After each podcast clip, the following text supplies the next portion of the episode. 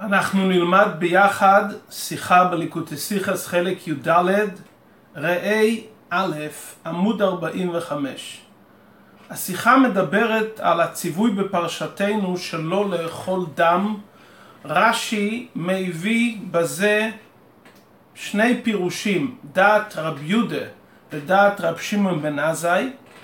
אנחנו נלמד בשיחה את הצריכותא של רש"י להביא בפשוטו של מקרא גם את דעת רב יהודה וגם את דעת רבי שמעון בן עזאי ונראה איך שהשיטות שלהם הולכים לשיטתיו בנושאים אחרים. שיחה מאוד מעניינת בפשוטו של מקרא איך שהרבה לומד מהשינויים של דברי רש"י, מהספרי, שזה לכאורה בפשטות מקור דברי רש"י, את שיטת רש"י בפשוטו של מקרא, מדוע הוא שינה כמה פרטים מהספרי, שבזה מתבאר הצריכותא בשני הפירושים וקדימת הפירוש הראשון של רבי יהודה לפירוש של רבי שמעון בן עזאי. הפסוק אומר בפרשתנו רק חזק לבלתי יכול אדם כי הדם הוא הנפש. רש"י מעתיק את המילים רק חזק לבלתי יכול אדם ואומר כך, ממה שנאמר חזק, הרי המילה חזק זה מילה די נדירה בתורה בנוגע לציוויים, לבלתי יכול אדם, ממה שנאמר חזק, למד שהיו שטופים בדם לאוכלו. לפיכך הוא צריך לומר חזק, דברי רבי יהודה. מזה שהפסוק אומר חזק, אתה לומד שהם היו שטופים בדם, לכן צריכים אזהרה חזקה שלא יאכלו דם. רבי שמעון בן עזאי אומר, לא בא כתוב אלא להזהירך וללמדך. עד כמה אתה צריך להתחזק במצוות.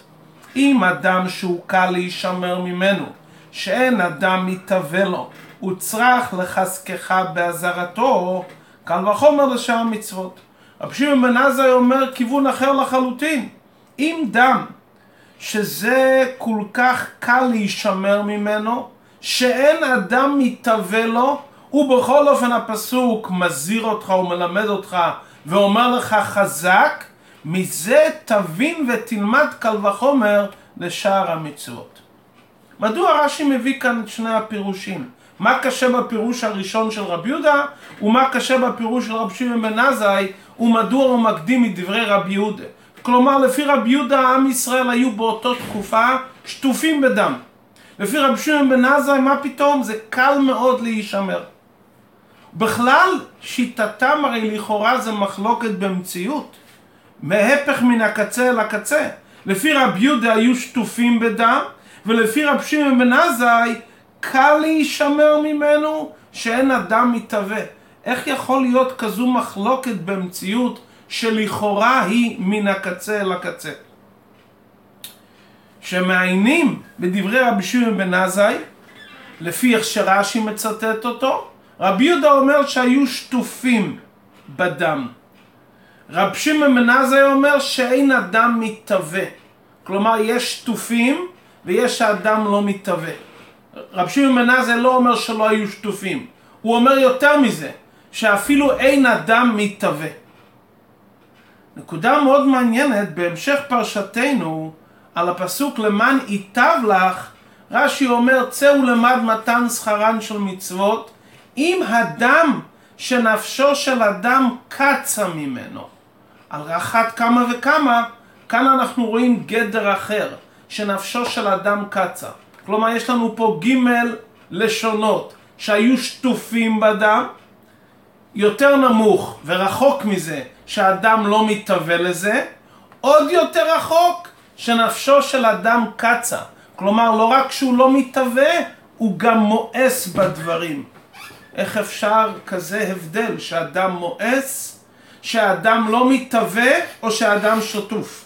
כאן רש"י לא מביא בנוגע לרב שמעון בן עזאי ורב יהודה את הלשון שאין, שאדם קצה ממנו, שאדם ניגל בזה. הוא מביא רק שהיו שטופים לדעת רבי יהודה ולדעת רב שמעון בן עזאי שאין אדם מתהווה. שנראה את, ה, את, ה, את הספרי בפנים, נבין את הדברים ביתר שאת. הספרי אומר בדברי רבי יהודה שהיו שטופים בדם קודם מתן תורה. רש"י משמיט את המילים קודם מתן תורה. זה השמטה שהיא השמטה מאוד בולטת והפך דברי הספרי. ולכאורה, אם רש"י היה מביא את דבריו כדברי הספרי, שהיו שטופים בדם קודם מתן תורה, היינו יכולים לבאר את דברי רבי יהודה ורבי שמעון בן עזאי שאין זה מחלוקת במציאות. רבי יהודה מדבר על המצב שהיה לפני מתן תורה, שבאמת מכיוון שהיו במצרים היו שטופים בדם.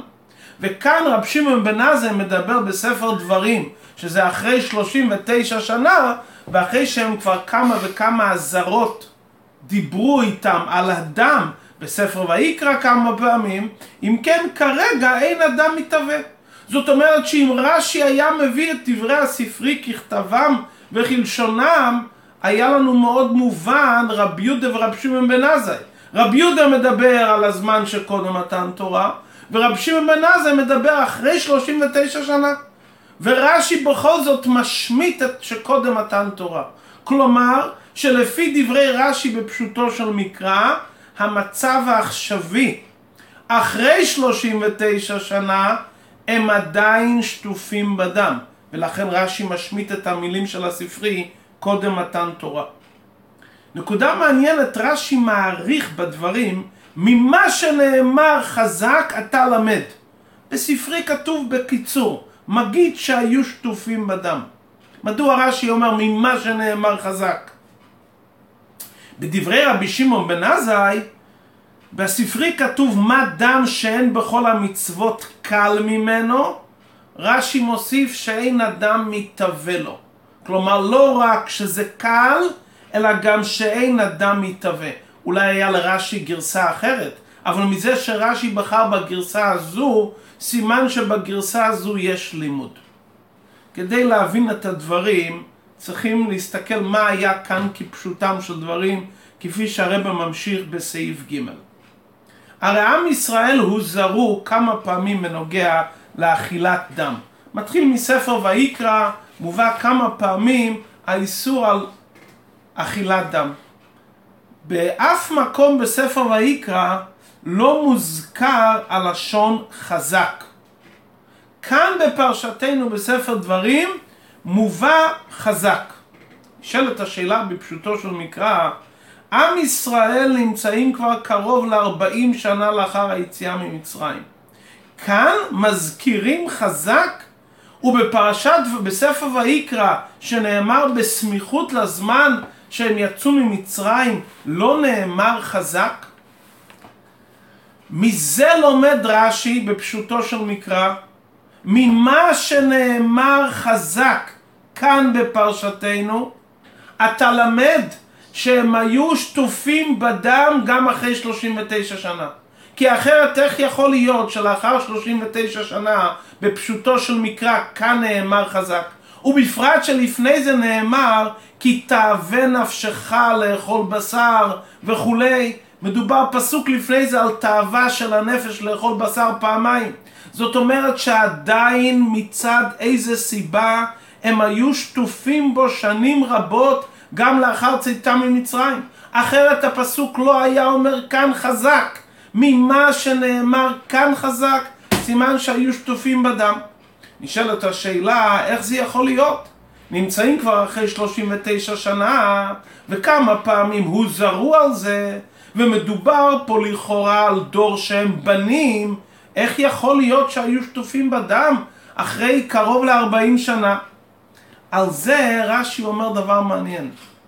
יכול להיות מצב שאדם לא מתהווה לדבר, יכול להיות מצב שלפעמים אפילו אדם מואס בדבר, ובכל אופן בפועל הוא שטוף בדבר.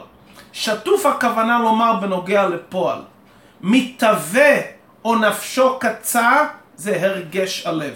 יכול להיות מצב שאדם לא מתהווה לדם, ולפעמים יכול להיות שאפילו הוא מואס בזה. ובכל אופן, הוא עדיין אוכל דם. מדוע? מפני טעמים צדדיים. הוא מאמין שיש בזה סגולה, או מאמין שיש בזה רפואה, או שהוא יתרגל בזה.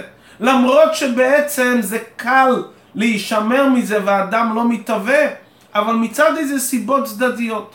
ולכן בעצם אין כאן מחלוקת במציאות בין רב שמעון בן עזאי לרב יהודה. אין כאן סברות הפוכות, כי יכול להיות שאדם לא מתהווה לדבר, כמו שאומר רב שמעון בן עזאי שאדם לא מתהווה, ובכל אופן בפועל הוא שטוף בגלל טעם צדדי. למה רש"י מוסיף בדברי רב שמעון בן עזאי שאין אדם מתהווה לו? משני טעמים. רש"י אומר קל להישמר, ולמה קל להישמר? כי אין אדם מתהווה לו. זאת אומרת בטבע האדם, מצד טבע האדם קל להישמר מדברים כאלו, אדם לא מתהווה. אבל בפועל הם היו שטופים בגלל טעמים צדדיים. נקודה שנייה, למה רש"י כאן מביא דווקא שקל להישמר, ורש"י לא מביא כאן שאדם מואס בדבר? כי אם נאמר שאדם מואס בדבר, הדעות של רב יהודה ורב שמעון יהיו רחוקות מאוד. זאת אומרת, תהיה כאן מצב שאדם מואס בדבר, אבל מפני טעם צדדי הוא מתנהג בזה בפועל. כדי שהדעות לא יהיו כל כך רחוקות מהמציאות, רש"י משמיט כאן את העניין שהאדם מואס בדם, רש"י אומר קל להישמר ממנו, ובכל אופן מזהירים על דבר, מכיוון שלפעמים יש לאדם סיבות צדדיות שהוא שטוף בדבר, למרות שבעצם הוא קל. אנחנו מכירים הרבה פעמים בדברים שאנחנו שומעים שאחרים שטופים בזה, ואתה אומר זה הרי כל כך קל להישמר. אבל בגלל שהוא התרגל לזה או שהוא מאמין בזה מטעם צדדי, למרות שבעצם הדבר הוא קל, ואנשים נורמליים לא מתאבים לזה, והרבה אנשים אפילו קצים בזה, אבל אדם מטעם, סיבות צדדיות, התמכרות וכדומה, אדם שטוף בדבר, למרות שבעצם אם דנים על הדבר, הדבר הוא קל להישמר. כלומר, רב שמעון בן עזאי מדבר על המהות של הדבר. המהות של הדבר קל להישמר, ויותר מזה אנשים לא מתאבים לזה, ולפעמים גם אפילו מואסים בזה, אבל בפועל הדברים היו שהם השתמשו בדם. לפי זה אנחנו מבינים את הצורך בשני הפירושים של רב יהודה ורב שמעון בן עזאי.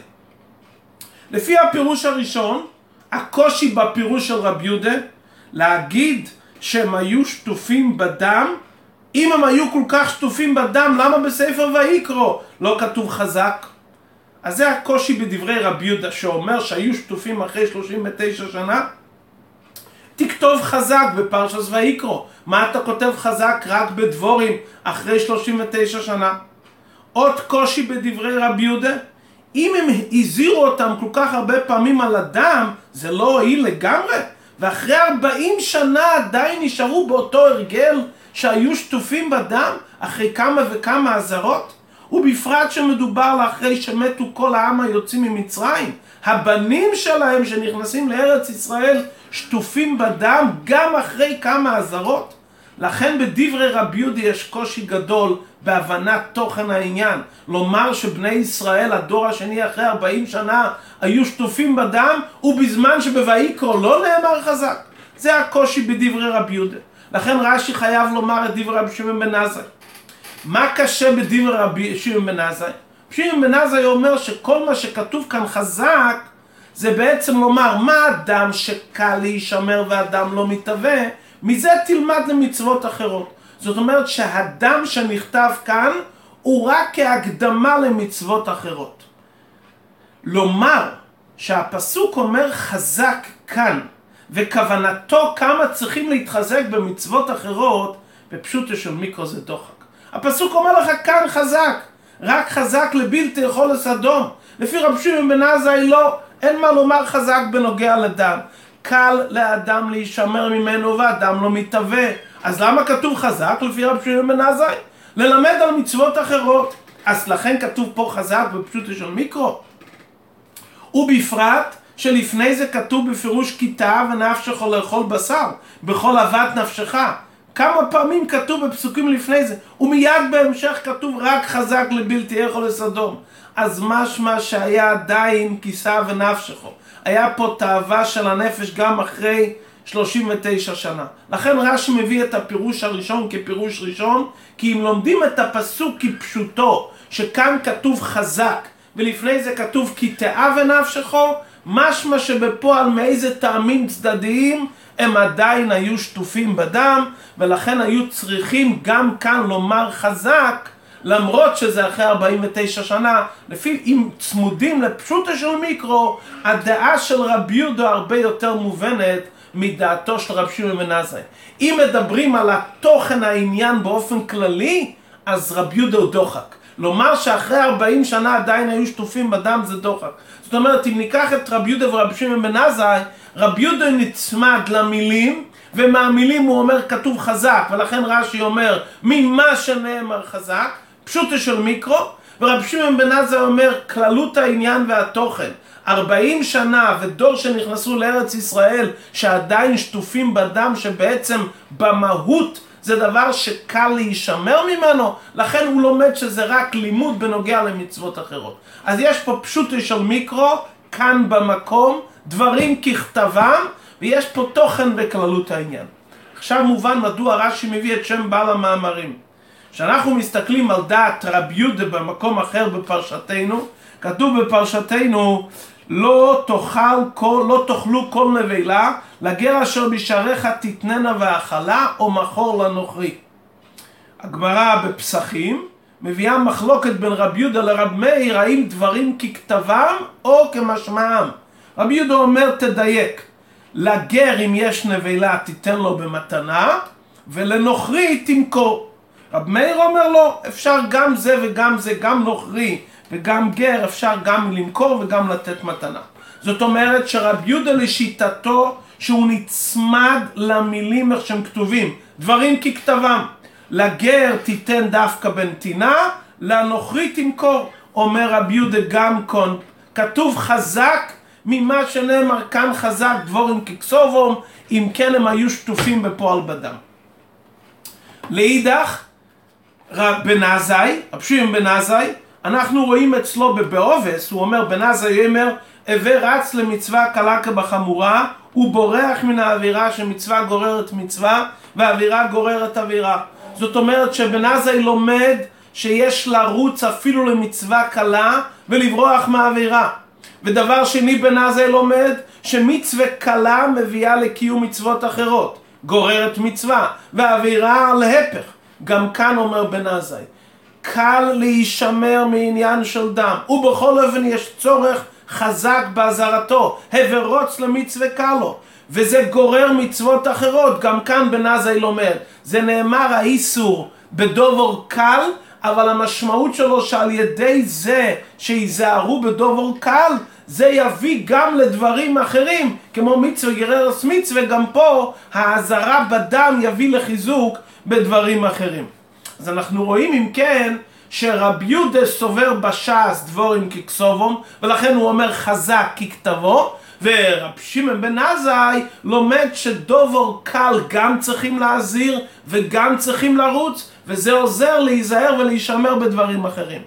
איפה אנחנו רואים אבל להפך שרב שמעון בן עזאי לא סובר דבורים ככסובום ורב יהודה לא סובר את העניין של לרוץ, שזה גם הצד השני. על זה הרב בסעיף ווב מביא דבר מאוד מעניין. הגמרא מספרת בברוכס על בן עזאי שהוא נכנס אחרי רב עקיבא לבית הכיסא והוא למד ממנו כמה דברים. אמר לו רב יהודה, עד כאן העשת פניך ברבך? אמר לו בן עזאי, תורה הביא ללמוד אני צריך. לכאורה אתה צריך ללמוד? תשאל את רבך. המרשו אומר שהוא לא ידע בכלל שיש דינים בעניינים הללו. לכן הוא לא שאל. הרב אומר על המרשו, לא זוכיסי לאובין.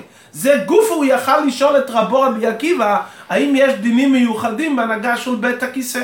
הוא רץ לראות את ההנהגה והוא למד כמה דברים. מה אנחנו רואים מרב שמעון בן עזאי?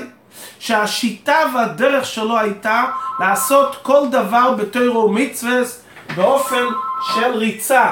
זאת אומרת, הוא לא הסתפק סתם לעשות את הדברים, הוא עשה את הדברים באופן שהוא רץ עד כדי כך שהוא רצה לראות מייסריו, הוא לא הסתפק לשאול, אלא הוא נכנס אחריו לראות. זה השיטה שלו. רבי יהודה אומר לו, מה פתאום? עד כאן העזת פניך? השיטה של רבי יהודה שלא צריך להעיז. תשאל ותלמד את הדברים ותדע את הדברים. אז אנחנו רואים שרבי יהודה לא סובר שצריכים לרוץ. הפוך, הוא אמר לו, עד כאן האסת פניך. אז יש לנו פה חיזוק שבן עזאי סובר את העניין של מרוצה, הבר רוץ, במרוצה לראות בפועל דברים שלכאורה זה מושלל, ורבי יהודה אומר לו, לא, אל תרוץ. לאידך אנחנו רואים בנוגע לרבי יהודה, שבן עזאי לא סובר דבורים, לא סובר דבורים ככסובו. איפה מוצאים כך בנקודה הזאתי? בגמרא נאמר בנוגע למכשפה לא תחיה. ונאמר כל שכב מבאים אומות יומת, בגמרא בברכות. אז לומדים מזה מהסמיכות, שכמו שוכב עם בהמה בסקילה, גם מכשפה בסקילה.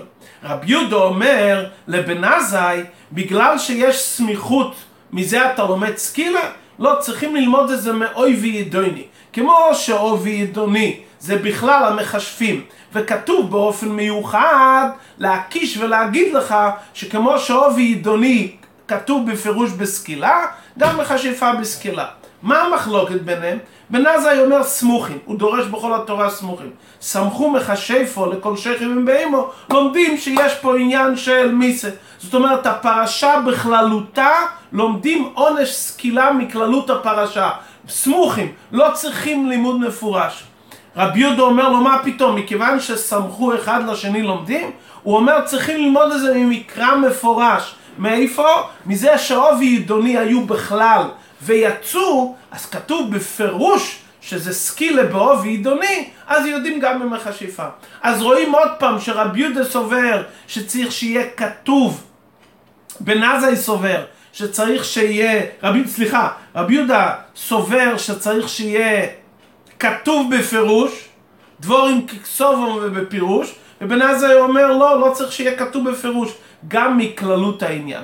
עד כאן דברי רש"י, הצריכותא בין הדברים, ואיך שזה הולך לשיטתיו, רבי יהודה שדבורים ככסובום נצמד לתוכן המילים, ורבי שמעון בן עזאי מדבר על כלולוס או עניין וכללות התוכן של העניין, ולכן הוא לומד שמדבר קל לומדים על דבר חמור, וצריכים להיזהר בדברים אחרים, ולומדים את זה ממצווה קלה.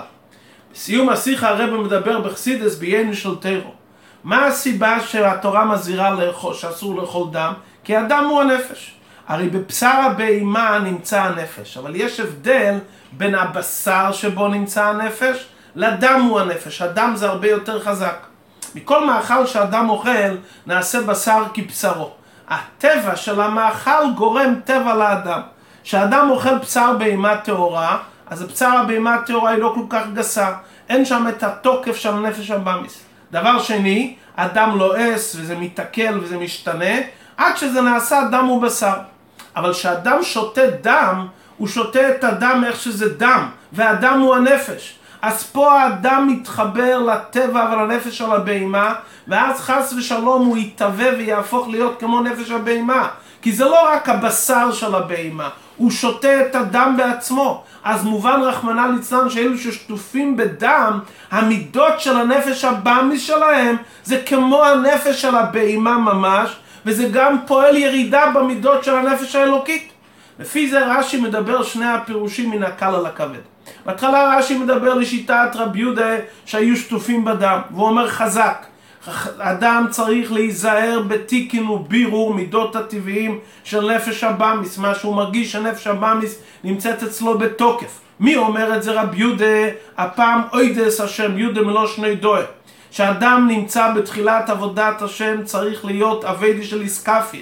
הוא שייך לעניין של מידות טבעים של נפש הבאמיס, הוא צריך לברר אותם, לכן רבי יהודה שעניינו עידו ביטול איסקפיה, הוא אומר תחילת העבודה זה בעידו הוא ביטול איסקפיה, לתקן ולברר את המידות הטבעיים של נפש הבאמיס, מה שנכנס לנו את הדום הוא הנפש של נפש הבאמיס, זה שלב ראשון בעבודת השם. רבי שמעון בן עזאי שהעבודה שלו היה רוצוי כל הזמן הוא היה במרוצה לעלות למעלה מעלה, הוא אמר נפשו חשקה בתורה, כל עניין של תירו ומצווה היה אצלו באופן של ריצה והתחזקות, הבר רוץ לדבר מצווה, אומר לא בא כתוב אלא להזהירך במצוות אחרות. הפסוק לא בא לדבר על בירור ושינא מידס הטיבים, זה שלב ראשון בעבודת השם. אצל עזאי שנמצא בדרגה יותר גבוהה של רוצוי, של מרוצה לקדושה, הוא אומר על מה הפסוק מדבר? להזהיר אותך ולחזק אותך במצוות, להזהיר אותך מלשון זוהר ועוד. האדם צריך להתחזק ולהתעלות, להאיר את נפשו באור אלוקי של מצוות. והוא עושה קל וחומר. אם בדבר שקל להישמע ממנו שאדם לא מתהווה, הפסוק הוא צריך לחזק אותך באזהרה. זאת אומרת, אם בדברים שאדם לא מתהווה מצד המידות הטבעיים של לב שבמיס. והוא מובדל מזה פשוט מצד טבע מידותיו. בכל אופן הפסוק אומר שצריך להזהיר אותך, אתה צריך עוד יותר להתחזק, גם בדברים שמצד הטבע של לב שבמיס. בטבע המידות שלך ביררת וזיככת, ואתה לא שייך לזה. בכל אופן הפסוק אומר חזק, אתה צריך עוד יותר להתחזק. זאת אומרת, עליך להתחזק עוד יותר באור אלוקי. לעלות מיילו מיילו באור אלוקי שתהיה אצלך באבדולה לחלוטין. שלא רק שזה יהיה הפך הטבע של המידס שלך, אלא שתהיה כל כך מונח באור אלוקי, שתהיה מובדל לגמרי אפילו מטבע המידות שלך. קל וחומר לשאר מצוות. מצוות שאתה כן מתהווה לזה, בוודאי אחס כמה וכמה שאתה צריך להתחזק ולהתעלות באופן של אבדולה ולהאיר את נפשך באויר אלוהיקי שבדרך הימל לא תהיה בזה. זאת אומרת שרבי יהודה ורבי שירים בן עזה מדברים על שני שלבים בעבידת השם. רבי יהודה מדבר על הפירוש הראשון, שלב ראשון בעבידת השם, איסקפיה, ביטול, בירור ותיקון של המידות הטבעיים של לב שבמיס, שנהיית עניין של דם ונפש בעניונים שבלתי רצוי, מידות בלתי טובות, טובות ורצויות שאדם מתהווה כנפש הבהמה.